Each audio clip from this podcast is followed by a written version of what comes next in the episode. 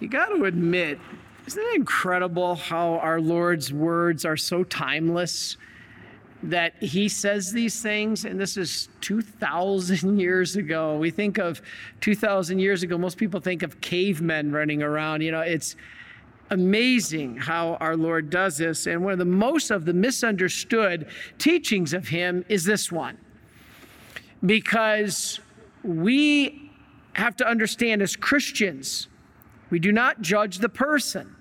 That is what Jesus is saying here. You do not judge the person. Only God judges the person, because only God knows the heart. And one of the major factors that goes into whether somebody is culpable or responsible for their actions is their intent and free will and what's in their heart. We, however, are called to judge actions. This is called the truth. The actions that we are to judge are to follow the moral law, the natural law, the Ten Commandments, the laws of God. It's actually a work of mercy. What is, Father? Admonish the sinner. But let's talk about that for a moment. So first of all, we're not contradicting what our Lord said. We don't judge the person. Nobody's talking about judging the person. We are talking about judging actions, first and foremost our own. This is what you do in a daily examination of conscience. You go through your day and you judge your own actions. Boy, you wanted to do something humbling, do that twice a day. We do it at noon and as we go to bed. And man, I gotta be careful, because sometimes it gets really discouraging. Lord, am I making any progress here? Um, but anyway, the third spiritual work of mercy is admonish the sinner. It's the third one. All of the works of mercy concern what? The well-being of your neighbor. So if all the other things we are called to do in the spiritual works of mercy, counsel the doubtful, instruct the ignorant, they have admonished the sinner. It's to help your neighbor, or it wouldn't be in there. All right. Are you your brother's keeper? Remember Cain, when the Lord asked him, where's your brother? He says, am I my brother's keeper? And we think of ourselves, well, I'm glad I'm not that person. Are you your brother's keeper? Yes. Yes. The soul of your neighbor and your loved ones are very much your concern. Jesus told Saint Faustina the salvation of thousands of souls depended on her. Now that's a very challenging statement, because when I first read the diary fifteen years ago, twenty years ago, it almost caused me to reject this whole divine mercy thing. Wait a minute, she's not God. How could the salvation of souls depend on her? That's not what Jesus meant. He meant that these souls, his grace is what is going to save every soul, the redemptive act of Jesus. But if they don't cooperate with your grace, or with his grace, and there are millions who fall in that category, then the last opportunity is for our prayers to help them. Now, what do we mean by this? No, this is something extremely important. We need to know it in our faith. Um, you don't need to know everything about your neighbor or your loved ones. You don't need to know. You are concerned, you are their keeper, meaning to get their soul to heaven, help them. But it doesn't mean you're their master, or that you have to be involved in who they're dating or what they're wearing. Uh, but you actually have a moral obligation to help them to get to heaven. Remember the three objectives of marriage: unitive, procreative, and get your spouse to heaven. All right. Don't try this, though, without first getting your own house in order. This is what Jesus is saying here. The splinter in your own eye first, right? So invoke the Holy Spirit. Now, you can help them by prayers, fasting, penances. We just read Aloysius Gonzaga was well known for his penances. That's a great way to help your neighbor. Acts of charity, loving correction.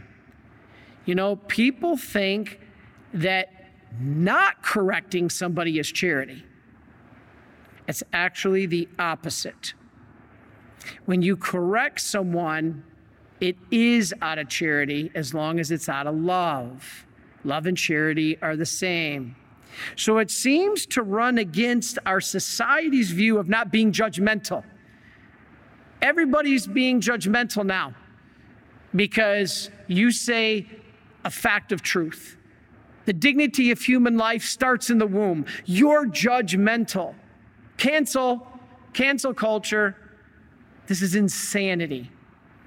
That's called the truth. And helping educate people to that truth is a work of mercy. Instruct the ignorant. If somebody doesn't know that life starts in the womb, our job is to instruct the ignorant. Not ignorant in a degrading way. I'm ignorant about all kinds of things.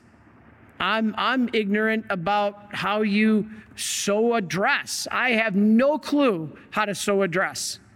Absolutely none.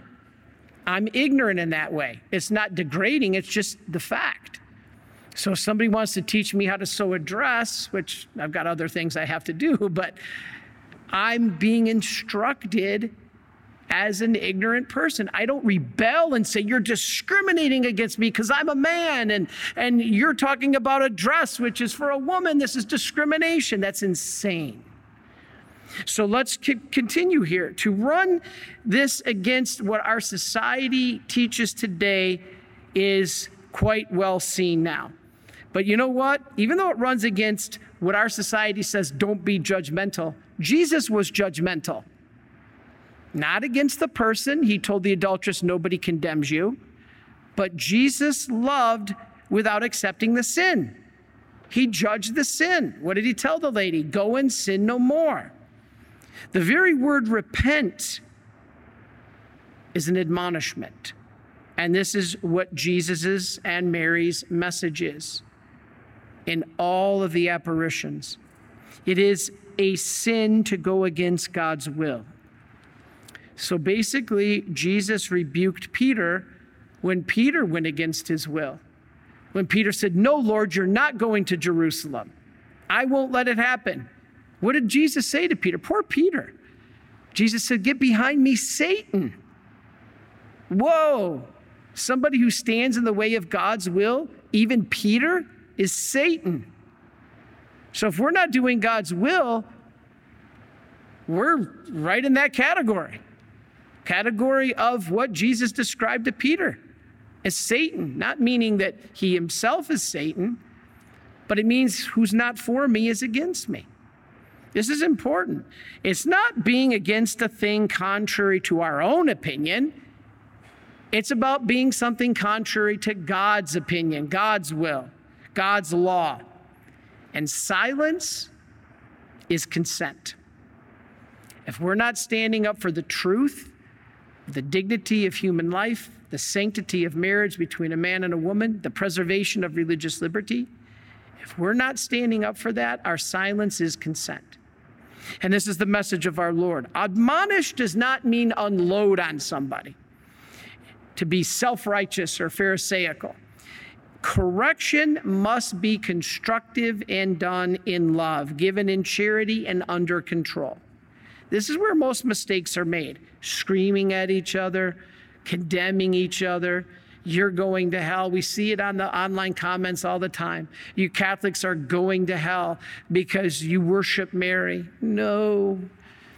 And so we have to, and I've seen it the other way too. I've seen Catholics on our on live stream and Protestants will come in and make a comment and tell them they're going to hell. No, this is not our place to judge. That's what Jesus means, that we don't judge our neighbor. That, that's his job. But we do judge the action. The action is to follow his will. Now, correction or correcting in love is not the same as judging. Our world today confuses this and misses that. I am not judging that a person's soul will be condemned if they do or don't do something. That's God's job. All right? I'm not judging that person's soul by warning them that their actions, though, are contrary to God's will. That I am called to do. Not condemning them, just giving them church teaching with love.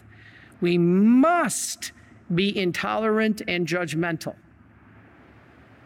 of things contrary to the will of God, right? This is where people stop short. They condemn us Christians, saying we're hatred. I just read this article this morning that the U N is putting together a team of experts.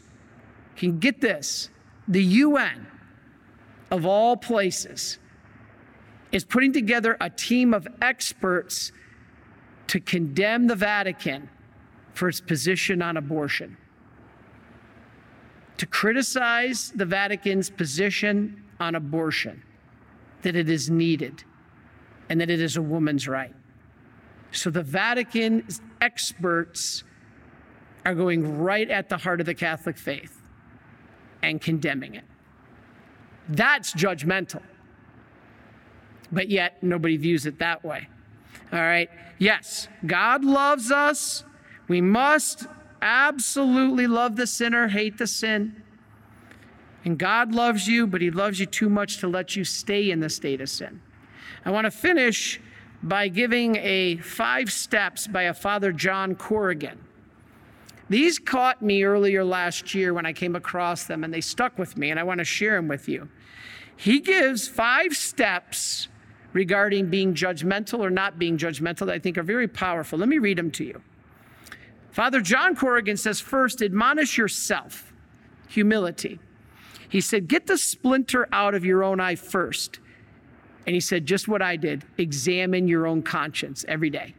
See where we're making our mistakes, where we're doing things. Remember the, our prayer for what I have done and what I have failed to do.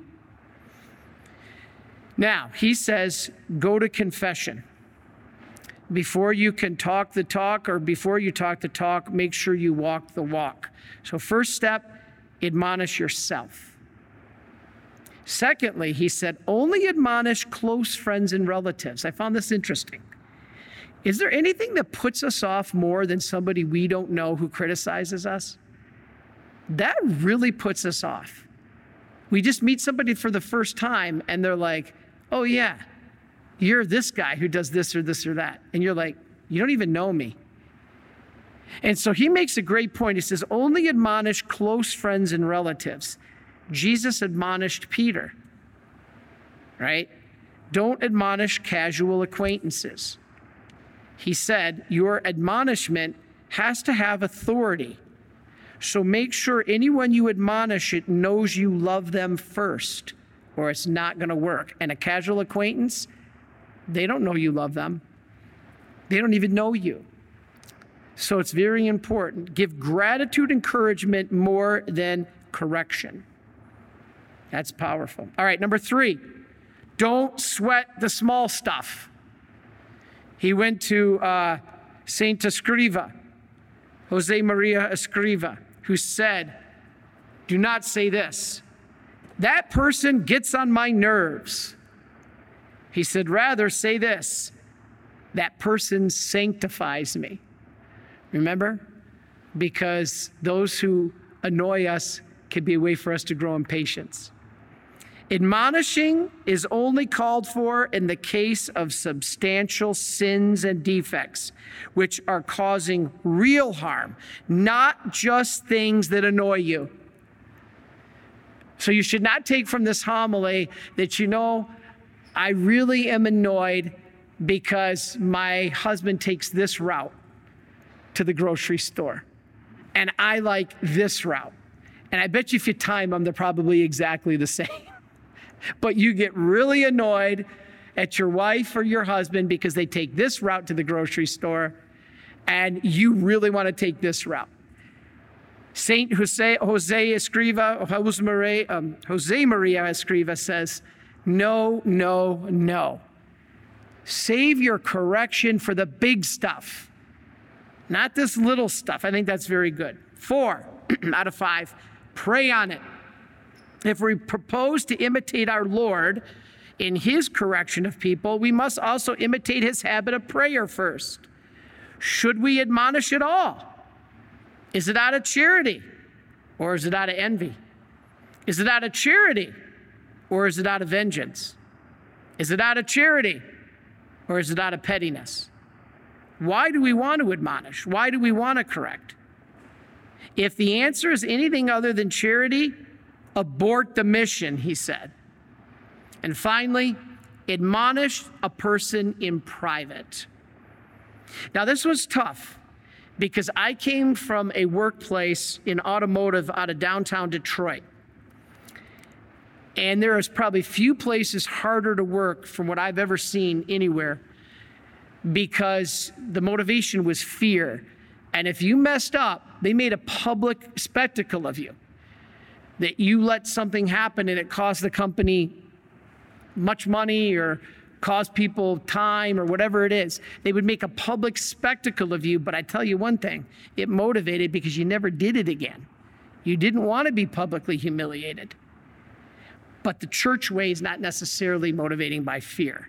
The church says, admonish in private. Fraternal correction is always humbling, but it should never be humiliating.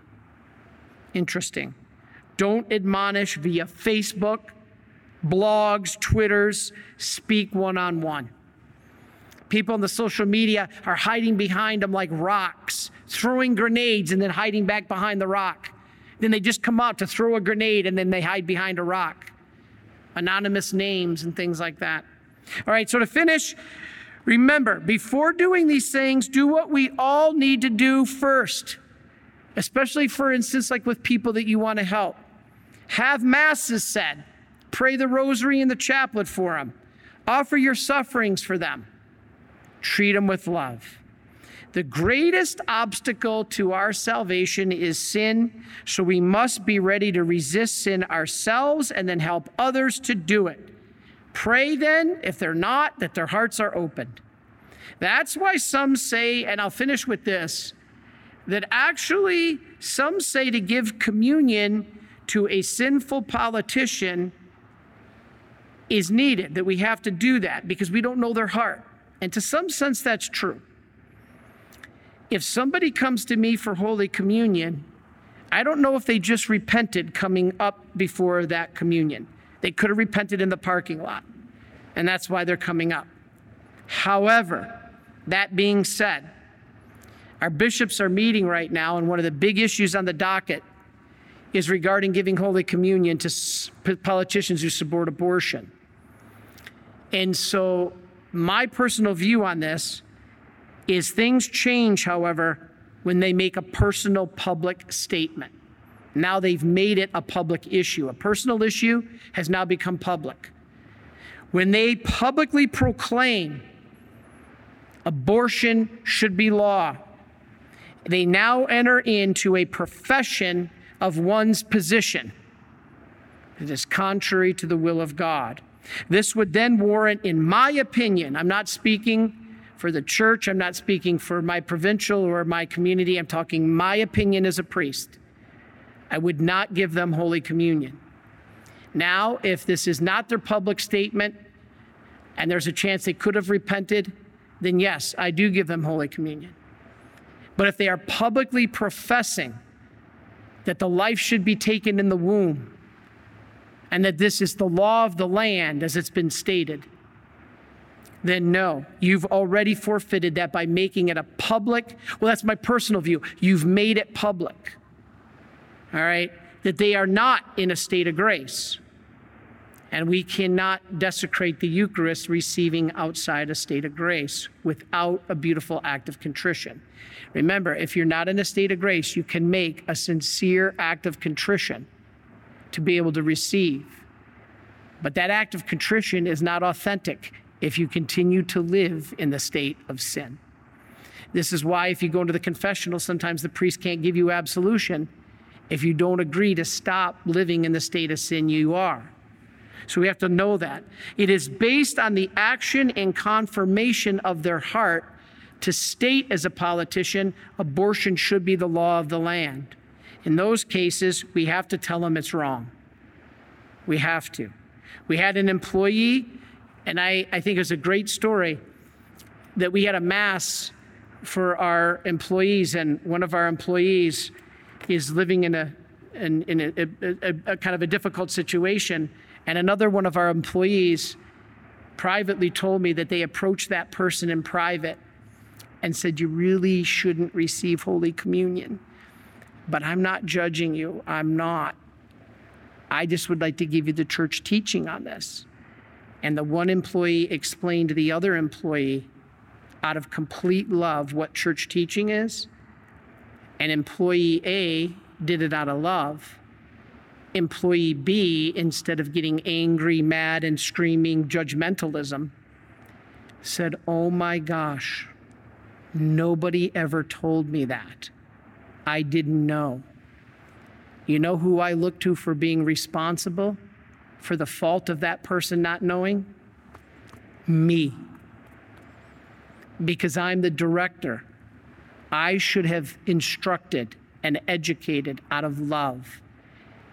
And here, one of the persons very close to me didn't even know that this was something that you couldn't receive Holy Communion.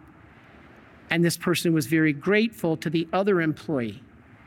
And I said, whoa, that's a lesson for me, because she did my job. That's what I should have done, but always out of love. And so God bless you today. Great example of Saint Aloysius Gonzaga, who did this all out of love. He did, he did a lot of penitence for people who are living in sin. And you know, it's funny, because the best way that we need to do it is love is the key. And I want to finish with a quote from Book of James five twenty. If any among you wanders from the truth, boy, we don't see that today much, do we? If any of among you wanders from the truth and someone brings him back, let him know that whoever brings back a sinner from the error of his way will save his soul from death and will cover a multitude of sins. That's a work of mercy. Amen. Amen. Alleluia. Alleluia. Are you a Marian helper? Join our Spiritual Benefit Society and start sharing in the graces of all the daily masses, prayers, and good works of Marian priests and brothers all over the world. Sign up is free and easy. Simply visit mic prayers dot org. That's mic prayers dot org. Thank you, and God bless you. Please follow or subscribe to this podcast to receive the latest episodes and updates. If you have been blessed by this podcast, I invite you to leave a review. Reviews greatly improve our podcast ranking and will help spread this podcast to other people throughout the world. Are you enjoying this podcast? I invite you to listen to more shows brought to you by the Marian Fathers of the Immaculate Conception. Join us daily for enriching spiritual content, which will help you on your journey with Jesus Christ. Simply visit divine mercy plus dot org for a complete list of our shows. That's divine mercy plus dot org. Are you a Marian helper? Join our Spiritual Benefit Society and start sharing in the graces of all the daily masses, prayers, and good works of Marian priests and brothers all over the world. Sign up is free and easy. Simply visit mic prayers dot org. That's mic prayers dot org. Thank you, and God bless you.